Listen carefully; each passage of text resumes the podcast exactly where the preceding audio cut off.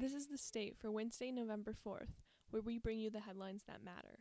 I'm Haley Sinclair. Last week, ASMSU passed a resolution to support calls for the university to implement a satisfactory non satisfactory grading system. Yesterday, the Association of Big Ten Students released a statement that calls on their university's administrations to offer the grading policy for the fall 2020 semester.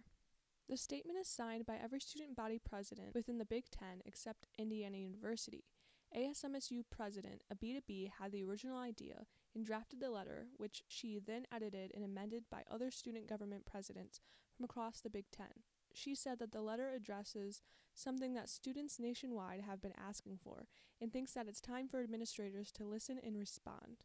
Yesterday was election day, but it might be more appropriate to think of it as election week.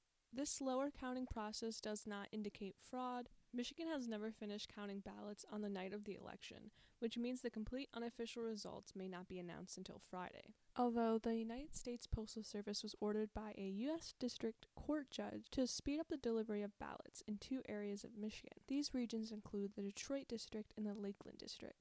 The announcement explains Detroit currently has the worst on time delivery rate in the nation. This slowdown of mail delivery in Michigan has negatively impacted the timely delivery of absentee ballots.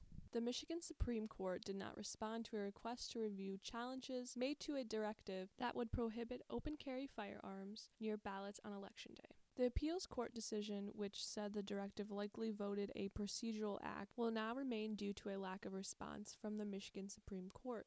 In terms of the consolidated lawsuit, the trial court granted an injunction and found that the directive had likely violated the Administrative Procedures Act. This decision was immediately appealed to the Michigan Court of Appeals, which would not hear the appeal. Thank you for joining us for The State, produced by the State News and Impact 89 FM.